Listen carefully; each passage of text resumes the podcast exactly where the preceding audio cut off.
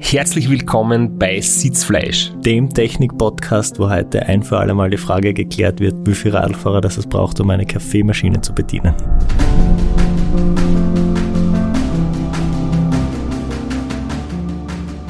Und wo wir auch noch auf andere Fragen und Antworten zum Thema Ultraradsport eingehen werden. Wir sind wieder da im Studio. Man hat uns alleine gelassen und wir sind kläglich gescheitert an der Kaffeemaschine. Ja, ich habe da einfach mich bedient.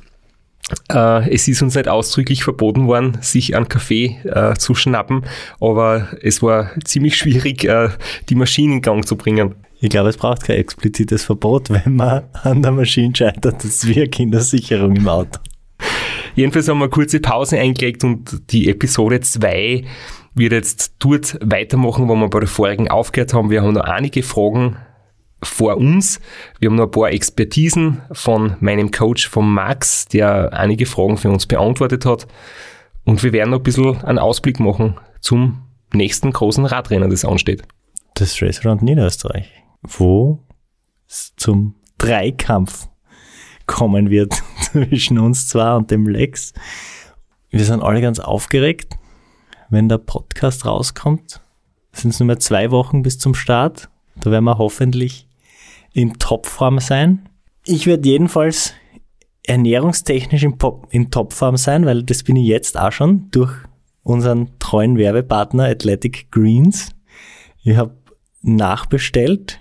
Ich habe jetzt wieder einen riesen Vorrat an Athletic Greens Smoothie.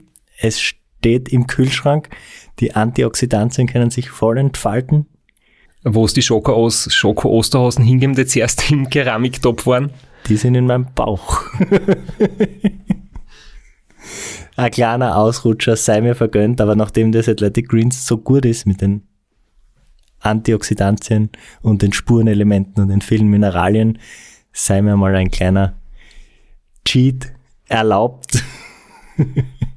Für alle da draußen, die jetzt überzeugt habe, dass man sich Schoko-Osterhasen zwischendurch gönnen darf, wenn man brav täglich seine Morgenroutine einhaltet und Athletic Greens trinkt. Äh, ihr könnt ein Abo abschließen. Den Link findet ihr in den Show Notes oder unter athleticgreens.com slash Sitzfleisch. Es gibt eine 60-Tage-Geld-Zurück-Garantie und wenn man ein Abo abschließt, es gibt den legendären Keramiktopf mit Platz für Athletic Greens, Müsli, Schoko-Osterhasen. Aber idealerweise stellt man das Athletic Greens mit diesem Keramiktopf in den Kühlschrank, damit sich die Antioxidantien besser entfalten können. Wenn man jetzt abschließt mit dem Codewort Sitzfleisch, kriegt man noch fünf praktische Travel Bags dazu und einen Vorrat an Vitamin D Öl den man reintropfen kann in den Smoothie, was geschmacklich das sogar noch ein bisschen besser macht. Sehr schön. Ich freue mich, dass es bei dir so gut läuft.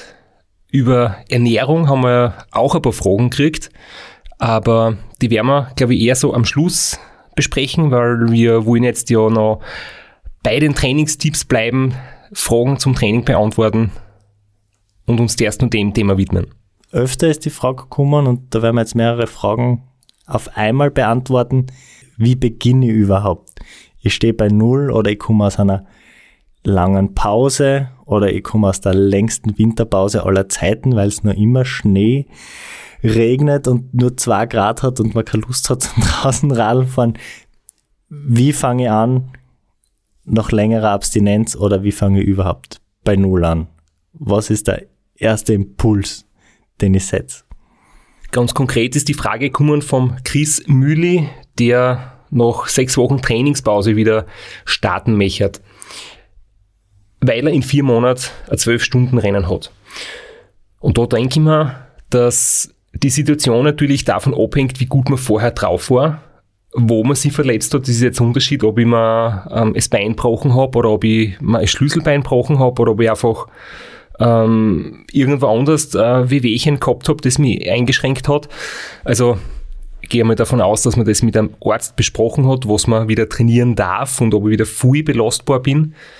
Aber in dem Fall ist definitiv der Rat geduldig sein und nicht zu wild starten. Ich habe zum Beispiel ähm, schon Geschichten gehabt, da habe ich eine Operation gehabt, das von meiner Hüfte ein Stück Knochen genommen worden und in die Schulter eingesetzt worden, weil da habe ich eine ziemlich schlimme Schulterverletzung gehabt und ähm, da war dann eigentlich das größere Problem nicht die Schulter, sondern wirklich die, die Entnahmestelle an der Hüfte. Und da war ich dann auch verleitert, dass man sagt, ja, es ist jetzt schon so lange Zeit und viele Wochen und ich habe überhaupt nichts getan und ich verliere meine komplette Form und ich bin total nervös, weil ich werde immer schlechter und immer dicker und komme komplett außer Form. Aber es hat sich herausgestellt, in dem Fall ist einfach wirklich das Allerwichtigste, locker bleiben, es geht nichts verloren, man wird nicht schlechter, man kommt sehr schnell wieder auf ein gutes Level zurück und auch wenn es dann ein bisschen länger dauert beim Training, um das wieder aufzuholen, wenn man nach einer Verletzung zu früh und zu intensiv startet, kann man das ein Leben lang vielleicht mitziehen. Und ich bin jetzt total froh, dass äh, meine Hüften, meine Schulter wieder hundertprozentig fit und belastbar sind und dass ich damals einfach die ein oder andere Wochen mehr überhaupt nichts getan habe das ist jetzt ein paar Jahre später komplett wurscht. Ich habe es wieder komplett vergessen und habe jetzt ein paar Monate eine schlechtere Form gehabt. Das interessiert keinen. Aber wenn ich heute Hüftschmerzen hätte, chronische, weil das ist etwas, was viele Leute haben nach so einer OP, dann würde ich mir jetzt, glaube ich, echt, ähm, würde ich mir selber leid tun und mich fragen, ob das wirklich nötig wäre, ob ich so ungeduldig oder dumm, ob sich das wirklich auszahlt. Also da würde ich sagen, ärztlich abklären, langsam starten, und wenn es nur eine kleine Verletzung war, wo man quasi diese Angst nicht haben braucht, dass man sich was kaputt macht, dann wieder mit Gefühl einstarten und nach zwei, drei Wochen erst wieder irgendwie auf einen Trainingsplan achten und dann erst einmal schauen, wo bin ich und wie geht's weiter. Dazu vielleicht passend die Frage von der Laura, auch über Instagram gekommen. Wenn ich einen Muskelkater habe, wie kann ich mir am besten regenerieren? Oder welche was ist eine optimale Regenerationsausfahrt nach einem Muskelkater? Ich glaube, die optimale Regenerationsausfahrt nach einem Muskelkater ist Pulsmessung demontieren, Leistungsmessung ausschalten, Radlcomputer daheim lassen, Sonnenbrühen aufsetzen und mit einem Stottradl und Flipflops oder Windjacken, Winterschuhe, je nachdem, äh, irgendwo hinfahren, was schön ist und sie vielleicht mit einem Eis in die Wiesen setzen oder Flo, was meinst du? Oder einer Zimtschnecken. Vielleicht auch nicht schlecht. Jedenfalls, ähm, wenn man jetzt kein Hochleistungsathlet oder Athletin ist, kann man ruhig einmal mit einem Muskelkater auslassen und warten, bis es nicht mehr wehtut. Und dann wieder anfangen. Also es ist nicht unbedingt notwendig, da mit Schmerzen Radl zu fahren, wenn man Muskelkater hat. Wobei natürlich jetzt, ähm, um wieder ernsthaft zu sein, vom reinen Radlfahren kriegt man eigentlich sehr, sehr selten einen Muskelkater, weil ein Muskelkater ist nicht unbedingt die Ermüdung oder die Erschöpfung, sondern eher äh, Beschädigung in der Muskulatur durch ungewohnte Bewegungen. Das ist zum Beispiel bei mir so, wenn ich im Herbst regelmäßig Bergtouren macht, Fuß, dann geht es recht bald wieder gut. Aber wo jetzt, wo ich wieder aufgehört habe damit, wenn ich jetzt 20 Minuten laufen gehe, habe ich fünf Tage Muskelkater, dass ich eigentlich die Stirn nicht mehr runterkomme.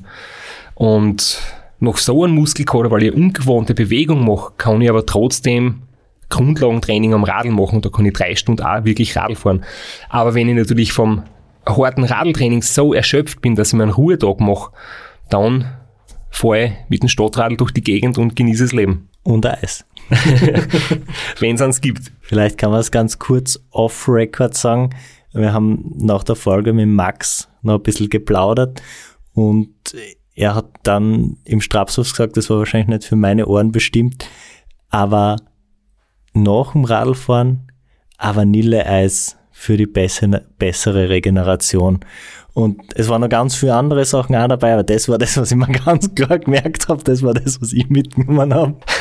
ja, dass wir über, über Eiweiß und Aminosäuren und Eiweißshake und gute Kohlenhydrate geredet haben, aber wenn es wirklich, wenn du komplett leer bist, ist Eis nicht schlecht, weil es halt mit einer guten Kaloriendichte deine Kohlenhydratspeicher recht schnell wieder auffüllt.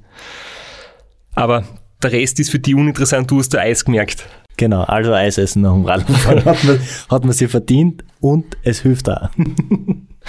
Eine Frage, die kann ich ganz leicht und ganz schnell beantworten. Das ist die Frage von Zweppel. Fahrt man mit einem Sitzfleischtrikot länger und schneller und besser radeln? Und die Antwort ist dreimal ja. Ganz klar natürlich. Und ich möchte nur ergänzen, man fährt auch schöner damit Radl. Definitiv. Und es gibt jetzt mittlerweile auch ein Sitzfleisch-Cappy. Das dürft, wenn wir diese Folge on air veröffentlichen, mittlerweile schon in unserem Shop sein. Ähm, und dann kann man noch schneller und noch besser Radl fahren, wenn man nämlich nicht nur das Trikot anhat und die Hosen, sondern das Kapperl dazu. Obwohl schöner, das glaubt's lieber mir und nicht dem Christoph, weil es sind sehr viele Fragen kommen zu deiner Frisur. Also vielleicht styletechnisch gerade nicht die Instanz.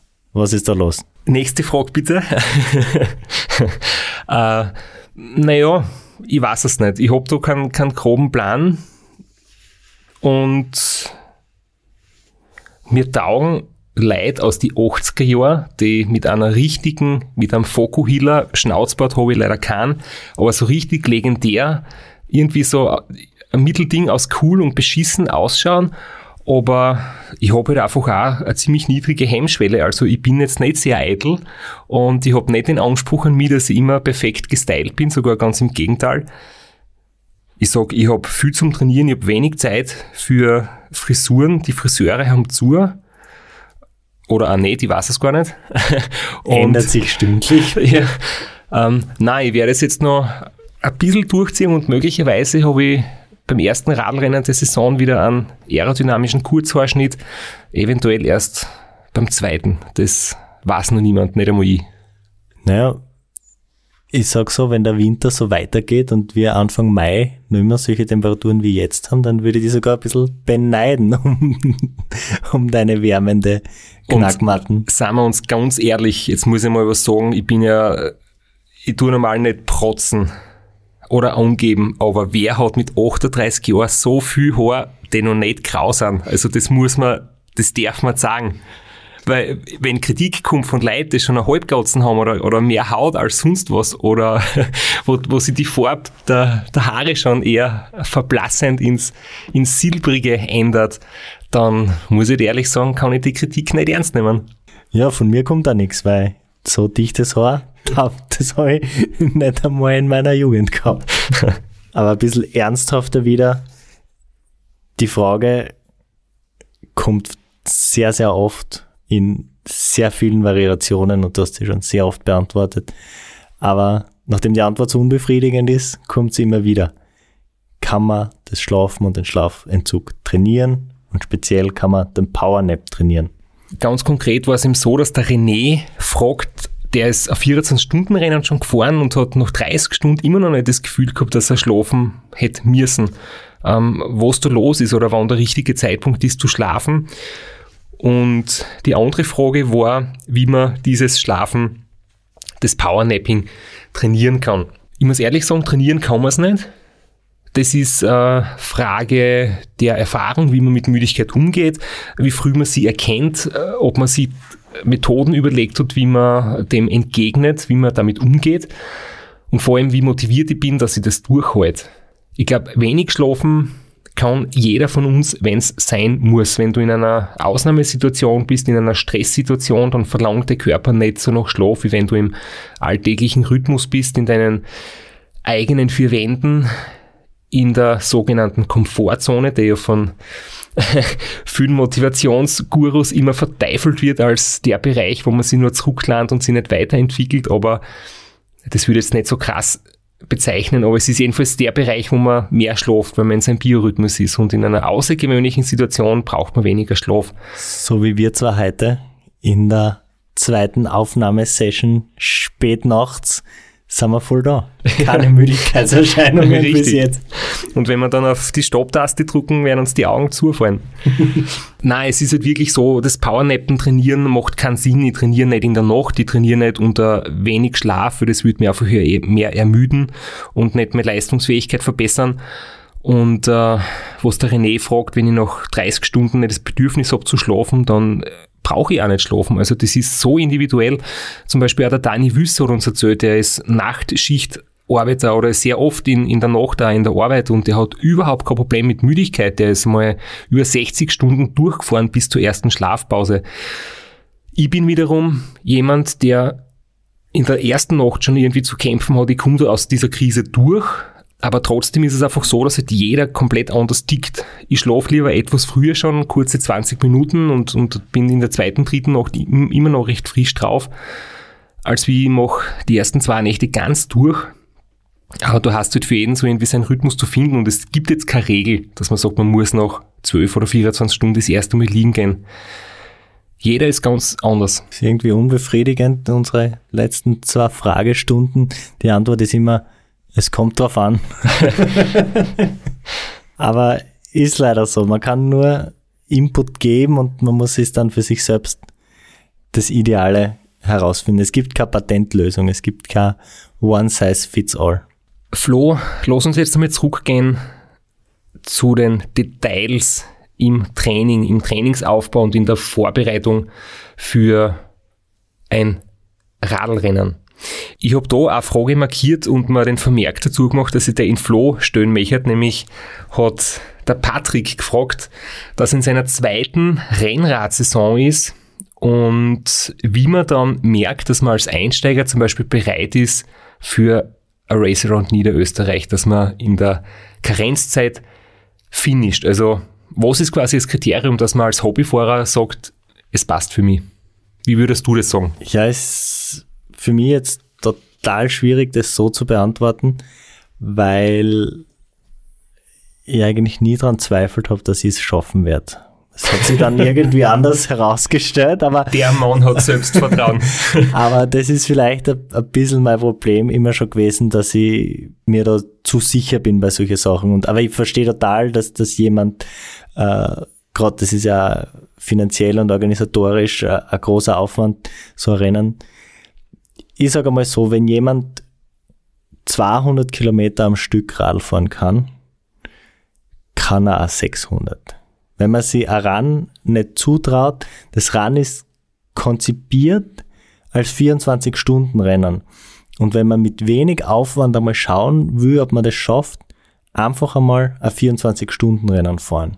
Und wenn man in einem schwierigen, das heißt mit viel Höhenmeter 24-Stunden-Rennen 550, 560 Kilometer fahren kann, dann kann man das Run finishen wenn man 200 Kilometer am Stück fahren kann, kann man 24 Stunden Rennen durchfahren.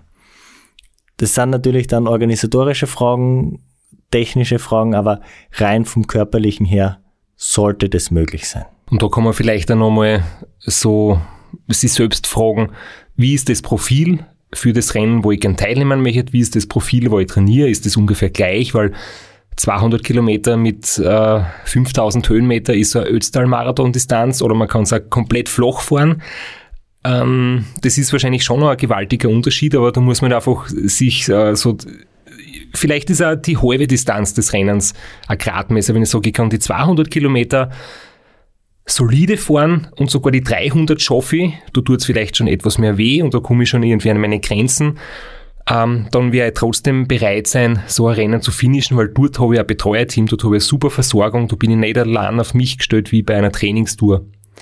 Wenn man allerdings keine 200 Kilometer vor dem Training, würde ich mich bei so einem Rennen nicht an den Start stellen. Falls noch die Frage ist, 24-Stunden-Rennen, ja, nein, Run, ja, nein. Es gibt in jedem Bundesland äh, Radonnet-Clubs. Es werden immer wieder Radonets und Privés organisiert. Äh, man kann die auch selber fahren mit Stempelkarte, mit Selfies. Äh, das ist auch ein sehr guter Einstieg. Und dann kann man, sucht man sich im Internet ein Privé raus, fährt einmal ein Privé zwischen 200 und 400 Kilometer, dann sieht man das auch sehr gut. Wenn man sowas schafft, ist man jedenfalls bereit. Oder man hat einfach genug Selbstbewusstsein und behauptet einfach, dass man es schaffen wird, auch wenn es dann richtig, richtig knapp wird. Die Herangehensweise bewundere ich immer. Ich bin ja selbst eher vielleicht nicht Tiefstapler, aber doch äh, sehr selbstkritisch und bin mir bei weitem nicht so sicher bei den Sachen, die ich in Angriff nehme als du. Da kann ich mir vielleicht auch noch was von dir abschneiden. man muss halt auch sagen, ich, ich habe deutlich kleinere Brötchen gebacken und andere Projekte angegangen. Und wie es der Zufall so will, hat auf die Frage von Marsp 80, in welchem Verhältnis sollte das HIT oder LIT, also High Intensity oder Low Intensity Intervalltraining, äh, stehen, um ein 1000 Kilometer Rennen zu fahren, haben wir eine Sprachnachricht von Max bekommen. Bei der Frage müssen wir mal definieren, was ist HIT und was ist LIT. Ähm, in der Regel ist es so, dass HIT meist in Verbindung gebracht wird mit äh, Intervallen, die deutlich über der Schwelle sind und LIT-Training, das eher gemütliche Training, deutlich unter der Schwelle ist.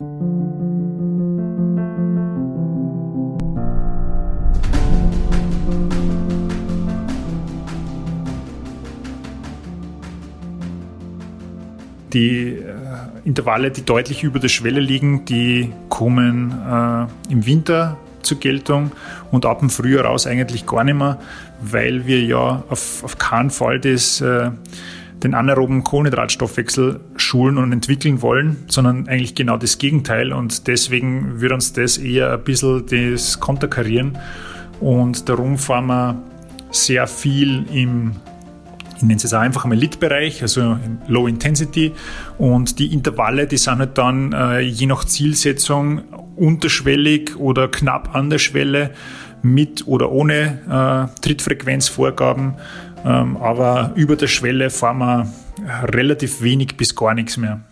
Wir haben jetzt vor lauter Werbung, die wir schon integriert haben, du mit deinen Green Athletics, ich habe über meine Sponsoren äh, gesprochen, über das Sitzfleisch-Outfit haben wir geredet, aber wir haben noch nicht geredet, dass man auch beim Max diesen PPT-Test machen kann und dass der Max das auch auswertet. Und da gibt's aber leider keinen Rabatt, also da gibt's nur garantiert Schmerz und, und Erkenntnis über die eigene Schwäche oder den eigenen Standpunkt. Aber wer sich für das einmal interessiert, also nicht für ein Coaching-Paket, weil der Max ist eigentlich ausgebucht, aber für so einen Test und eine Analyse und danach ein Beratungsgespräch, kann man das auf mk-training.org sich anschauen unter dem Slash, also dem Menüpunkt PPD. Da hat der Markus Kinzelbauer einige Informationen auch, wie man diesen Test durchführen kann und wie man das mit ihm gemeinsam dann ausführen kann. Also das wollte ich nochmal loswerden, nicht als Werbung, einfach nur als Info, weil man diesen Test eben nicht ganz allein machen kann. Den FTP-Test kann ich jederzeit allein machen, in einer Excel-Tabelle auswerten, aber diesen PPT-Test, da braucht man jemanden, der diese Lizenz und das Wissen dazu hat. Wissen ist auch gefragt bei der Antwort auf die nächste Frage. Die kann ich gar nicht beantworten, habe ich die selber schon letztes Jahr gefragt, heuer schon wieder.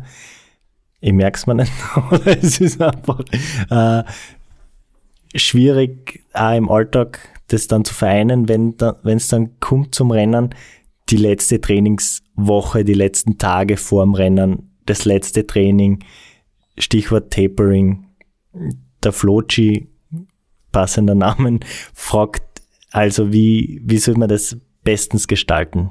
Was ist dein Tipp für die letzten Tage zum Rennen hin? Wir haben jetzt bei der letzten Antwort von Max schon über ein bisschen was über Ernährung gehört dass äh, der Kohlenhydratstoffwechsel in einem gewissen Trainingsstadium nicht mehr so im Vordergrund steht und das äh, Ernährungsthema haben uns ja heute für die Sendung auch noch aufgehalten und da passt eben die Frage auch gut dazu, weil es in den letzten Wochen vor dem Rennen auf jeden Fall wichtig ist, gut und ausreichend zu essen und Kohlenhydrate zu sich zu nehmen, dass alle verfügbaren Glykogenspeicher im Körper gut gefüllt sind, dass man nicht mit irgendeinem Defizit oder dass man nicht mit irgendeinem Defizit an den Start geht. Wie man dann die letzten Trainingstage vorm Rennen gestaltet, da gibt's verschiedene Philosophien. Die einen sagen Tapering, also Pause machen, ganz wenig belasten, Fiers hochlagern, komplett regenerieren. Und die Philosophie, die mir am besten gefällt, wo ich mir am besten wohlfühle, ist die letzten Tage einfach nur locker fahren. Also ich fahre am Tag vor dem Start noch drei Stunden ganz gemütlich im, im untersten Trainingsbereich. Am vorletzten Tag vor dem Start mache ich nochmal kurze Intervalle, um das System ein bisschen ähm, anzusteuern, weil sonst hast du einfach das Gefühl, dass du irgendwie zu sehr ähm, in den Standby-Modus kommst, wenn du ein paar Tage einfach ganz wenig trainierst. Das heißt, mir ist immer wichtiger, im Rhythmus zu bleiben, als komplett das Training zurückzuschrauben. Andere fühlen sich wohler, wenn sie drei Tage nichts tun vor dem Rennen. Das sollte man, glaube ich, auch ausprobieren, aber was sicher nicht gut ist, ist hart und viel trainieren vor dem Rennen. Wenn man drei Tage vor dem Rennen noch das Gefühl hat, ich muss noch einen Trainingsrückstand aufholen, dann muss man sich eingestehen, das wird nicht mehr gelingen. Also es ist halt das, was man eine Woche vor dem Start drauf hat, das hat man drauf. Man kann es in den letzten Wochen nur mehr kaputt machen, wenn man sich ermüdet. Da muss man muss man es nehmen, wie es kommt. Was dazu kommt mit äh, Job nebenbei bei so größeren Rennen, auch immer organisatorische Sachen. Und dann ist, bleibt wirklich die Frage, wie viel Zeit bleibt überhaupt noch zum Training. Ich erinnere mich, mir ist das jetzt gerade, wie du geredet hast, eingefallen, mein erster Glocknermann, der war ja von Pleiten, Pech und Bannen in der Vorbereitung schon geprägt, wo man am Tag vorm Rennen mein komplettes Lichtsystem am Radl, also nicht am Auto, sondern am Radl ausgefallen ist. Und dann habe ich mir noch vom, vom Sevi ein Radllicht ausgeborgt, also Scheinwerfer ausgeborgt. Der war aber gerade im Stadtpark auf ein Bier, hat aber das Licht dabei gehabt. Dann bin ich um 21, 22 Uhr vor dem Glocknermann äh, diese Radllichter holen gefahren, hab dann noch Pesca hergerichtet und habe komplett aufs Essen vergessen und dann vollen Hunger ausgekriegt. Und dann habe ich mir kurz vor Mitternacht bin ich noch zum McDrive gefahren und habe mich so richtig den Bauch voll angefressen in der Nacht vorm Start. Ist auch nicht ideal, ist sicher auch was, was man vielleicht bedenken sollte, wenn man kurz vor knapp noch Sachen organisiert, organisieren muss, herrichten muss, dass man nicht aufs Essen vergisst. Ich habe auch noch eine Anekdote, das fällt mir jetzt gerade wirklich spontan ein. 24 Stunden Weltmeisterschaft im Einzelzeit von in Borrego Springs 2016 oder 18, ich weiß es nicht mehr, eins von die beiden Jahre. Und Marco Ballo, großer Mitkonkurrent von mir, der dann im Rennen vor sich hin leidet. Er ist brav gefahren, aber er ist nicht so gut gefahren, wie er sonst oft fährt. Und dann hat er irgendwann erzählt und habe ich mitgekriegt, er hat Durchfall. Er hat einige Pausen einlegen müssen er hat Durchfall und er war am Abend vor dem Rennen gemeinsam mit ein paar anderen Radlfahrer beim Mexikaner essen. Und wo ich mir denke, lockere Einstellung, schön und gut, das Leben genießen, schön und gut, gut essen gehen, ist auch okay, aber ich darf nicht am Abend vor am Rennen, was für mich um was geht. Wenn ich zum Spaß fahre, ist was anderes.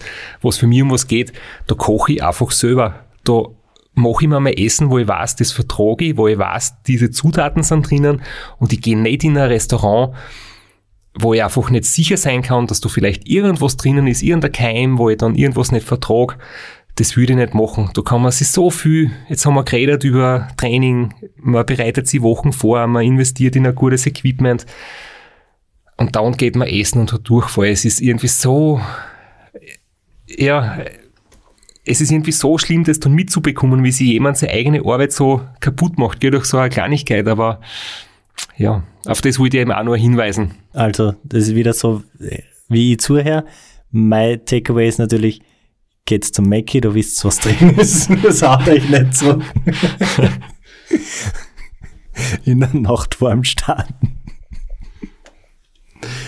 Aber ernsthaft passend dazu ist jetzt wirklich die Frage, vom RedTap wieder über Instagram reinkommen. Äh, Ernährungsfrage, nüchtern Training. Wir haben es in der Max-Folge ein bisschen angesprochen, aber er fragt ganz, ganz prinzipiell, das Prinzip vom nüchtern Training soll ja den Fettstoffwechsel ankurbeln, verbessern und das ist ja genau das, was man für einen Ultrasport braucht. Und der Max hat eine Antwort für uns darauf. Zum Thema nüchtern Training ähm, ist es so, dass das Nüchtern-Training ähm, sie fast so ein bisschen einen Ruf erarbeitet hat, dass das ein, ein unglaublich wirkungsvolles Mittel ist. Das äh, stimmt nur bedingt.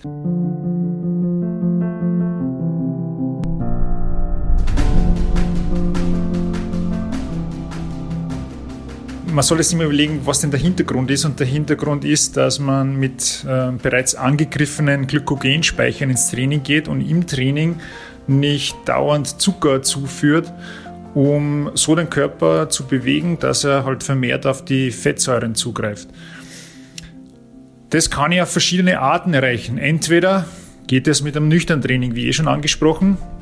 Das nüchtern Training hat den Vorteil, dass ich über Nacht ja ähm, keine Kohlenhydrate zugeführt habe. Somit ist das Leberglykogen am Morgen ähm, eher niedrig, weil es ja in der Nacht die, den, den Körper versorgen muss.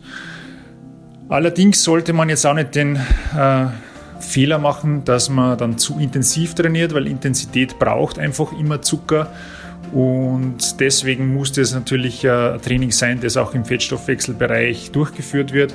Sollte auch nicht ewig lang sein. Also ich würde jetzt einmal sagen, eineinhalb Stunden ist für mich äh, persönlich jetzt so ein bisschen die Obergrenze, ähm, damit man den Körper dann auch nicht zu sehr stresst und äh, nicht eine verlängerte Regeneration riskiert.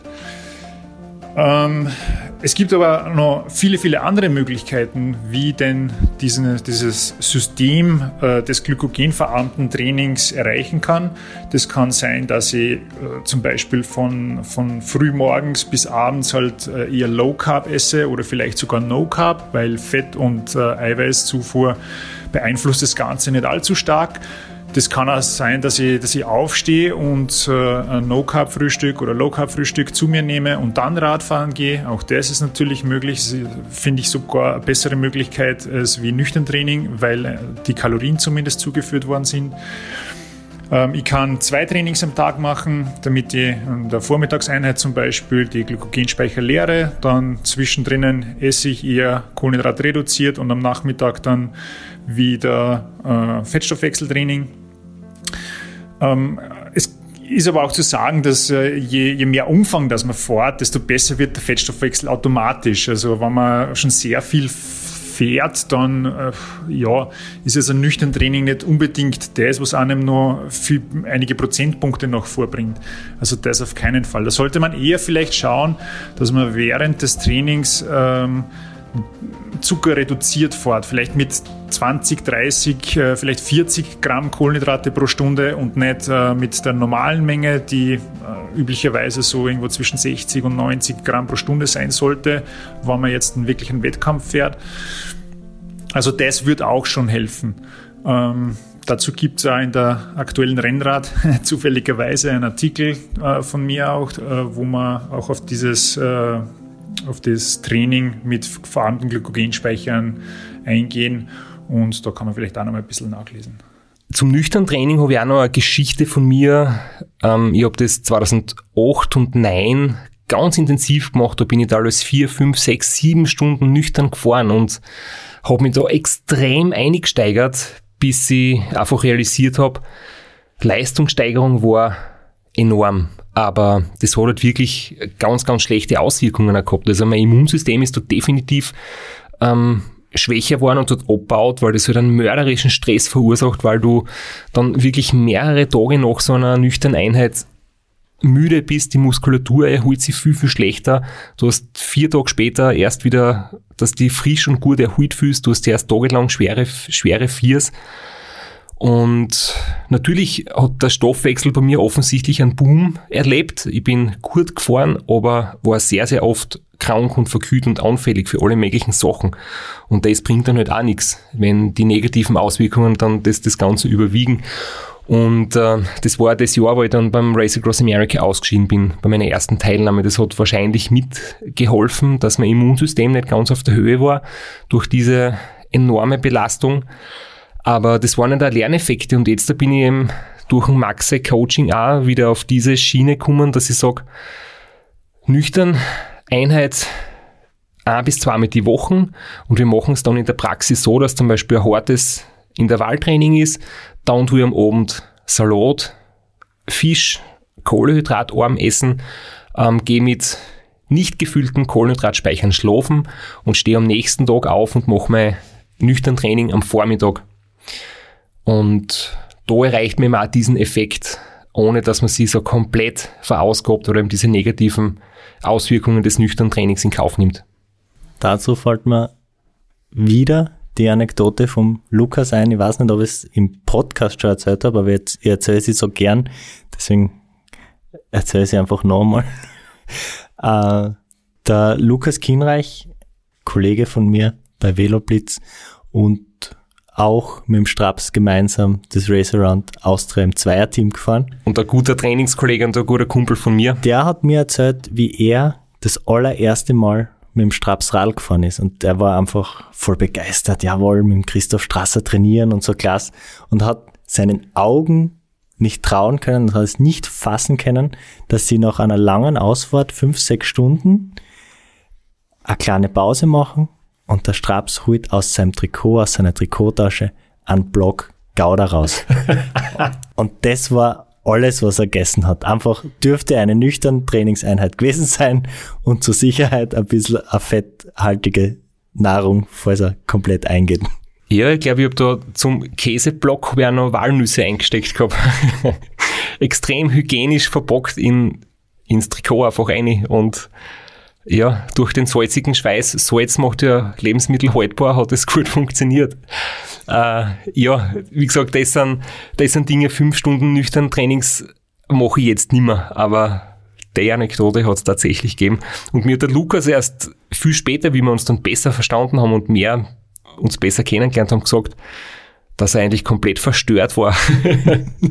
er hat sich gedacht, du siehst überhaupt los, da gibt's diesen Straße, jetzt lernt er mich gerade kennen und es war irgendwie, wir haben einen Spaß gehabt, da wie wir zusammen gefahren sind und dann habe ich da einen Käse neben ihm gegessen, da war er komplett irritiert. er hat glaubt, die Welt stimmt nicht mehr. Aber wie jetzt auch der Max gesagt hat, es gibt halt auch mehrere Möglichkeiten, diese Effekte zu erreichen, nämlich dass man mit einer sehr niedrigen Kohlenhydratversorgung diese Effekte erreicht, nämlich dass der Fettstoffwechsel verbessert wird, dass die Muskulatur, die Muskelzellen mehr Mitochondrien bilden. Das Ganze passiert eben nur dann, wenn man die Kohlenhydratzufuhr limitiert. Was wir jetzt eben auch machen, wie es der Max gesagt hat, Kohlenhydratbegrenzung. Und da gibt es eben auch verschiedene Wege, zum Beispiel der Ernährung. Es ist ja in, im Wettkampf generell das Ziel, so viel wie möglich Kohlehydrate zuzuführen. Da gibt's ja die verschiedensten Produkte, da gibt's einmal klassisch äh, Gels und Riegel, die vertrocknet jeder so gut, die sind für ja, fürs Ende einer Ausfahrt ganz okay oder für einen kurzen Marathon, aber über viele Stunden hinweg geht es meistens nicht gut, da wird man oft einmal schlechter Magen übersäuert, das hat ein Limit. Und deswegen sind eben Sportgetränke mit äh, guter Kohlenhydratquelle eigentlich ideal. Und da gibt's verschiedene Möglichkeiten oder verschiedene Kombinationen. Flo, das wird dir jetzt freien. Zucker ist immer ganz gut während der Belastung. Das, was schnell ins Blut geht und gute Sportgetränke haben die Kombination aus zum Beispiel Maltodextrin, Dextrose, Fructose, Maisstärke. Das sind verschiedene Kohlenhydratquellen, die langsamer und schneller ins Blut gehen, den Blutzuckerspiegel unterschiedlich stark anheben, mit dem Ziel, so viel wie möglich Gramm Kohlenhydrate in den Körper zu bringen, dass man so viel wie möglich leisten kann. Bei den Trainings, wo man wenig versorgen will, gibt es andere Möglichkeiten. Man trinkt nur Elektrolytgetränk, wo kaum Kohlenhydrate drinnen sind oder auch nur Wasser. Wenn man jetzt nicht zu lang unterwegs ist, bei ein bis zwei Stunden zum Beispiel geht es. Oder gibt es zum Beispiel auch von Panaceo ähm, ein Getränk, äh, das Panaceo ISO-Getränk, da ist Isomaltulose drinnen, das ist ein anderer Kohlenhydratort, der den Blutzuckerspiegel langsam und langfristig hebt, aber jetzt nicht so eine Kalorienmenge reinbringt in den, in den Kreislauf. Ich bleib beim Cola.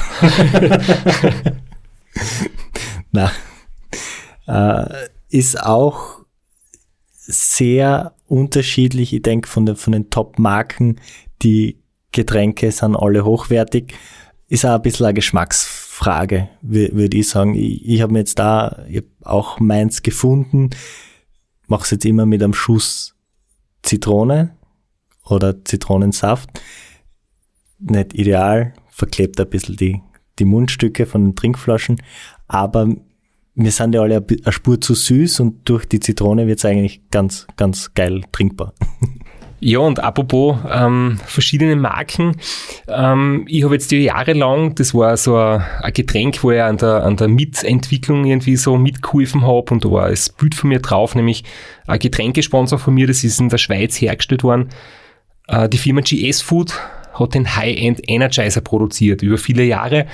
Die Firma hat dann aber irgendwann ähm, ihre Pforten geschlossen und, und auch die Produktion eingestellt. Und ich habe jetzt wirklich dann geschaut, dass ich habe hab eben das rechtlich mir immer absichern lassen, dass ich mit dieser Rezeptur ähm, versuche, einen neuen Hersteller zu finden, wo wir das gleiche Getränk wieder produzieren. Und es war jetzt ein bisschen eine Odyssee, aber ich habe jetzt tatsächlich äh, mit der Firma Peroton in Österreich einen Hersteller gefunden, regional, der sehr renommiert ist und gute Qualität macht. Und es wird jetzt äh, das Nachfolgeprodukt ähm, geben. Also wahrscheinlich, wenn die Folge erscheint, ist es auch schon erhältlich. Und das ist eben auch zum Beispiel ein Getränk, das ich wirklich verwende, das ich gut vertrage, das ich empfehlen kann, dass man sie auch ähm, auf meiner Homepage bestellen kann und das gemeinsam mit Ensure zum Beispiel ziemlich gut funktioniert wo ähm, dann äh, in dem Zuge jetzt die Frage zu beantworten ist, die wir auch gestellt gekriegt haben, äh, wie viel Kalorien pro Stunde zum Beispiel zugeführt werden sollten. Und es sind eben idealerweise so 60 bis 80 Gramm Kohlehydrate und insgesamt, wenn dann auch noch etwas Fett dabei ist für die Langstrecken, ist das gut geeignet, sind es so um die 500 Kalorien. Und da findet eben jeder seinen Weg. Der Flo hat seinen Weg gefunden. ich habe meinen Weg gefunden und jeder von uns, der zuhört, wird seinen eigenen Weg finden. Aber wie gesagt, ich kann immer ein paar Dinge sehr empfehlen, weil ich weiß, die funktionieren bei mir. Wenn das wer probieren möchte, würde es mich freuen. Und wer was anderes findet, der findet was anderes, was für ihn passt. Aber um das in einer Sprache zu übersetzen, die ich auch verstehe. Also 500 Kalorien ein Big Mac hat 550. 24 Stunden lang, jede Stunde ein Big Mac wird schon sehr schwierig. Also rein auch von der Menge an Brot, das wird am Morgen schwer verkraften, da wird am irgendwann der Bauch stehen, das wird sehr schwierig. Das heißt, ob einer gewissen Länge, ob einer gewissen Distanz, sollte man sich vielleicht ein bisschen lösen von diesem konventionellen Essen und wirklich so flüssig, zumindest ergänzend, wenn nicht komplett auf Flüssignahrung umzusteigen. Deswegen gibt es eben solche Sachen, damit man sich nicht dieser Qual ausliefern muss und feste Nahrung in sie reinstopfen muss, bis man äh, alle möglichen Zustände kriegt. Es geht auch, ich war mal mit jemandem geredet, der ist ein 24-Stunden-Rennen gefahren, der hat sich 48 Gels eingekaut und Wasser dazu getrunken. Das ist die schlimmste Vorstellung, das gibt für mich. Ähm, da ist man noch drei Gels schlecht und Wasser trinken ist sowieso eine absolute Katastrophe. Äh, ohne Salz oder ohne Elektrolyte drinnen. Aber kann auch funktionieren. Und der Chris Ragsdale, ein Amerikaner, ist das Race Across America gefahren mit Burger und Pommes. Und Cola. Also das geht auch. Er hat es nicht gewonnen. Und er war wahrscheinlich äh, nicht ganz so fit vielleicht zwischendurch, aber ins Ziel gekommen ist er. Oder Thomas Haas, Österreicher, der ist auch das, hat das Ram auch gefinisht, der hat sich hauptsächlich von Topfen ernährt. Der ist Diabetiker, der muss wieder für sich selbst was anderes finden. Die Varianten, die wir er, erwähnt haben, sind alle sehr zuckerhaltig, zuckerlastig. Es geht auch, es muss, man muss für sich selbst was finden. Der Thomas Haas, das ist überhaupt, so fällt mir eine großartige Anekdote ein, ich habe ein bisschen kennengelernt. Wir waren im gleichen Hotel in der Vorbereitung, da in Borrego Springs, beim Wüstentraining. Und da sind wir oben damit zusammengesessen und der hat mir erzählt von seiner Ernährungsstrategie und es war, es war sehr viel Schlagovers auch dabei oder das war irgendwie auch so die Basis. Und er hat gesagt, er mag Schlagobers überhaupt nicht. es schmeckt ihm absolut nicht, aber es ist ja das, was mit seiner Diabeteserkrankung halt wirklich funktioniert. Und dann hat er halt manchmal so Paprika-Tomatenpulver eingegeben, dass er so suppenähnlich schmeckt und manchmal eben Kakaopulver, dass es ein bisschen süßlich wird. Und ähm, er hat das Race Across America gefinisht, ja. Aber es ist halt brutal, wenn du sagst, ich trinke jetzt da literweise Schlagobers, aber ich mag kein Schlagobers. Zusammenfassend ob man jetzt 24 Burger in 24 Stunden oder 24 Liter Schlagobers in 24 Stunden trinkt. Wenn es funktioniert, funktioniert's.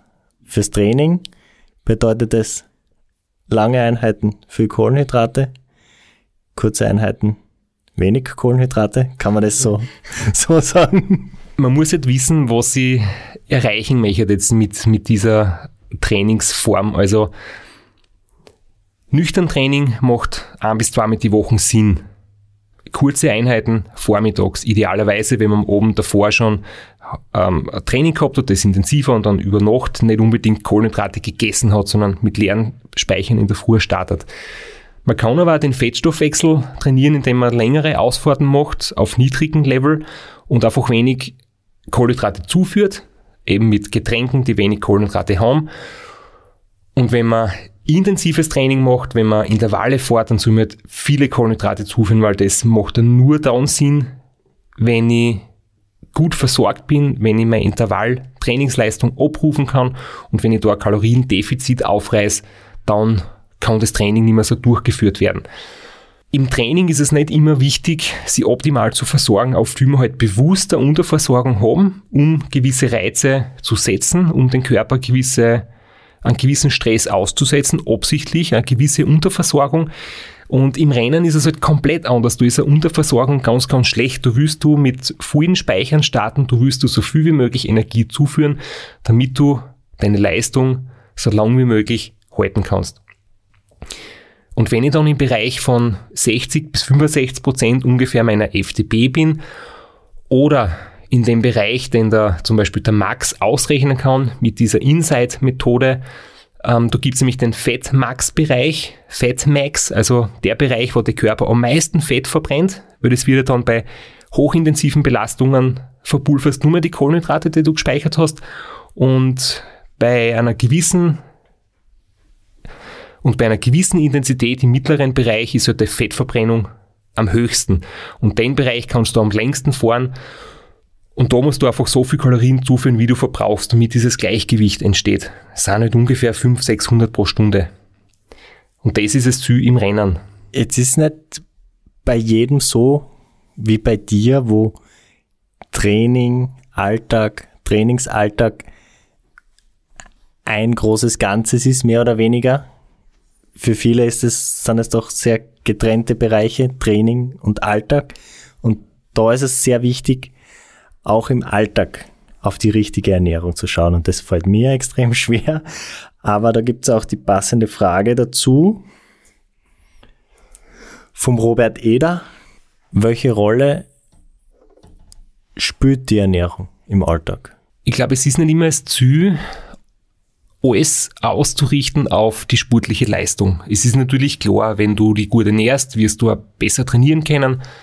Aber für mich ist immer klar, ich möchte das, was ich im Alltag mache, ich möchte einfach auch gesund bleiben und gut drauf sein. Und ein Teil von gut trainieren können oder gute Rennen fahren oder einfach gut Radl fahren ist, sollten krank sein, logischerweise. Und wenn ich mich halt schlecht ernähre, wenig auf mich schaue, dann wird es nicht hinhauen mit, mit langfristig gesund bleiben oder auch mit vielleicht noch 10, 15, 20, 30 Jahre Radl fahren, wo man seinen Körper schon immer wieder mal alles abverlangt und auch langfristig im Alter dann auch gesund sein. Und deswegen ernähre ich mich auch gesund im Alltag, logischerweise. Und da habe ich einfach auch gemerkt, umso mehr dass ich trainiere, umso mehr muss ich essen. Und dann wird es ein bisschen schwierig. Wenn du am Tag ein, zwei Stunden trainierst, dann schaffst du das locker, dass du die zusätzlichen Kalorien zu deinem Grundbedürfnis oder zu deinem Grundumsatz abdecken kannst. Den Grundumsatz kann man ungefähr so ausrechnen mit Körpergewicht mal 24. Das ist eine ganz schlampige Faustregel. Das gibt dir ungefähr eine Idee von dem, was du pro Tag verbrennst, wenn du nichts tust. Und zudem zusätzlich noch das, was auf dem Radlcomputer oben steht, das du halt während der Trainingszeit verbrauchst. Aber bei mir sind das oft schon Tage, wo 4, 5, 6.000 Kalorien ähm, fällig sind und ich muss das da mal essen, ohne dass das schlecht wird, ohne dass du Durchfall kriegst, ohne dass du Verdauungsprobleme hast. Und da habe ich einfach auch gemerkt, dass es wirklich wichtig ist, ähm, sich mit dem zu beschäftigen, was vertrage ich, was vertrage ich nicht, was tut meinem Darm, meiner Verdauung gut oder eben nicht gut. Vielleicht ganz kurz eine Anekdote, wie ich war mit dir und mit Max in Borrego Springs und wir haben eingekauft und wir waren nur zu dritt. Aber wir haben da zwei Einkaufswagen voll gemacht mit Lebensmitteln Und ich habe gedacht, naja, wir kaufen schon ein bisschen was für die Crew. Die Crew kommt in einer Woche. Aber wir waren nach drei Tagen wieder einkaufen und haben wieder drei Einkaufswagen voll gemacht. Und wir machen natürlich immer Witze über meine Ernährung und sicher waren da meine Zimtschnecken und so dabei, aber das war wahnsinnig viel Gemüse, wahnsinnig viel hochwertiges Fleisch, wahnsinnig viel äh, Obst und ich habe ja meinen Augen nicht trauen können, obwohl ich gewusst habe, worauf ich mich einlasse, obwohl ich die schon sehr lange kenne, aber das zu sehen mit eigenen Augen, so ein Abendessen, wo aufgetischt ist für zehn, zwei Leute normal essen und einer für sieben isst. Also das muss man dann halt einmal mit eigenen Augen sehen, was da passiert, was für Mengen da weggehen, wie viel Nudeln da weggehen, wenn einfach für drei Leute einmal drei Backen Nudeln, 1,5 Kilo Nudeln gemacht werden und die einfach weg sind danach. Das ist unfair. Das muss man sehen, um das zu glauben. Das stimmt nicht, Flo. Ist, für mich ist immer so, ich ist normal und alle anderen essen so extrem wenig. ich verstehe nicht, wie andere Leute mit so wenig satt werden können, wenn ich einfach normale Portionen isst. äh, ja, genau, so ist es. Ähm, aber das, was du jetzt eben gesagt hast, zum Beispiel für Fleisch, für Fisch, für Gemüse, für, für Obst, ähm, das stimmt auf jeden Fall. Also ich bin jetzt nicht ähm, auf vegane Ernährung umgestiegen. Ähm, ich kann das auch schwer machen, nachdem ich Wiesbau als Hauptsponsor habe. Äh, ich stehe da schon auch dahinter. Ich sage jetzt Fleisch essen. Ich kann es ethisch vertreten. Ich denke, es ist wichtig zu wissen, ist es hochwertig, kommt es aus Massentierhaltung oder nicht, wird es biologisch äh, hergestellt, haben die Tiere ein artgerechtes Leben? Ich bin auf einem Bauernhof aufgewachsen, wir haben selbst geschlachtet, also ich habe da schon so einen Zugang auch dazu, dass ich weiß, wo das herkommt und was da dahinter steckt, aber ich denke einfach, ähm, es ist so, denke ich jetzt darüber, für das, was ich mache, eine Ernährung, die gesund ist, ich vertrage das auch gut. Was ich wenig ist, ist äh, Milchprodukte in jeder Art, also Milch trinken, ähm, sehr wenig bis gar nichts. Getreide versuche ich auch zu reduzieren, also sehr gern äh, Kartoffeln, Süßkartoffeln und Reis. Ähm, und bezüglich dem Darm, ich tue zum Beispiel immer äh, das Monat oder drei Wochen vor dem Rennen nehme ich Darmbakterien dazu, weil ich einfach weiß, dass die Schlimmste, was passieren kann, ist, in einem Rennen Durchfall zu kriegen. Ich bin bei jedem Radrennen, wo ich ausgeschieden bin, weil ich krank geworden bin, das war zum Kick sehr selten, ähm, habe ich auch mit Verdauungsproblemen zu kämpfen gehabt, schon ähm, Stunden oder Tage vorher. Und im Gegensatz dazu, immer wenn die Verdauung sehr gut funktioniert, ähm, bin ich ja gesundheitlich top drauf. Was mich da auch unterstützt, weil ich wirklich auch viel essen muss, ist von Panaceo das Sport- oder Basic-Pulver, äh, das immer wirklich dafür konzipiert ist, ähm, die Darmwand zu schützen, dass man zum Beispiel nicht dieses Leaky Gut Syndrom kriegt, also dass der Darm löchrig wird. Das ist ja meistens die Eintrittspforte für Keime oder für Krankheitserreger, weil einfach äh, der Darm ein sehr wichtiger Teil oder eigentlich der wichtigste Teil unseres Immunsystems ist. Und wenn dein Darm erkrankt ist, beschädigt ist oder nicht, nicht gut funktioniert, wirst du sehr bald äh, krank werden. Und deswegen schaue ich da wirklich drauf. Ich schaue, dass mein Darm gut funktioniert. Das sind ja fast schon die perfekten Schlussworte. Wir haben jetzt noch ein, ein Thema, haben wir jetzt leider noch gar nicht behandelt. Es waren jetzt auch keine konkreten Fragen dazu, aber es ist doch interessant und immer wieder Thema. Wie viele Stunden in der Woche trainierst du? Wie viel soll man trainieren? Wie viel ist gut? Ab wann bringt's was? Bringen tut's immer was. Jede Radlfahrt bringt was, auf jeden Fall.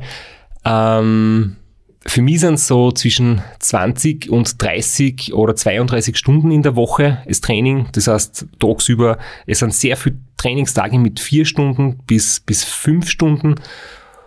Es ist nicht so wahnsinnig viel. Ich habe schon mal mehr trainiert, aber wie gesagt, jetzt war in den letzten Wochen das Ziel, intensiv zu trainieren, Intervalle, die maximale Sauerstoffaufnahmefähigkeit zu verbessern. Und deswegen werden jetzt in den nächsten Wochen die Trainings wieder ein bisschen länger werden. Ich mache immer wieder Postings oder Auswertungen in den sozialen Medien. Auf Strava bin ich nicht wirklich daheim. Da habe ich mich jetzt wieder mal eingeloggt und einmal eine Trainingswoche dokumentiert. Aber ich muss ehrlich sagen, das ist mir ein bisschen zu stressig und das mache ich nur gelegentlich. Aber Ich folge dort auch niemanden. Das heißt, wenn ich mich einlogge, sehe ich genau, Lukas Kienreich hat eine Ausfahrt gepostet in den letzten fünf Monaten. Das ist nicht so spannend. Und Flo, ich glaube, dir folge ich auch nicht, aber du hast dir gesagt, dass du jetzt da ein paar Fans gewonnen hast auf Strava. Durch den Podcast, ja. Ich freue mich über jedes Kudos. Ich bin da sehr schmerzbefreit und bin ziemlich mediengeil auf Strava. Also bitte folgt mir, gebt mir Kudos. Ich freue mich drüber. Wie findet man den Namen? Florian Kaschitzer. Okay. Und dort, wenn man sie einloggt und sie das anschaut, es gibt eine App, ich habe keine Apps oder sehr ungern, ich muss mich da zum Computer setzen. Wer sich auf der App das anschaut, wird man wie viele Trainingsstunden von dir ungefähr sehen? Ja, jetzt kann ich nicht lügen, gell? Das macht man, es ist ja üblich an der Radfahrer, dass man entweder total unterverkauft oder total überdrüber zu viel behauptet. Na, bei mir ist es so, natürlich bedingt durch die Arbeit, ich habe aber die letzten Monate wirklich versucht, konsequent 10, 12, 14 Stunden Trainings unterzubringen. Jetzt draußen fällt es mir ein bisschen leichter, die Zeit zusammenzubringen. Gefühlt ist sie weniger effizient als am Ergometer, weil ich mal eine halbe Stunde aus der Stadt aus brauche, dann versuche ein Training unterzubringen und dann wieder eine halbe Stunde in die Stadt rein.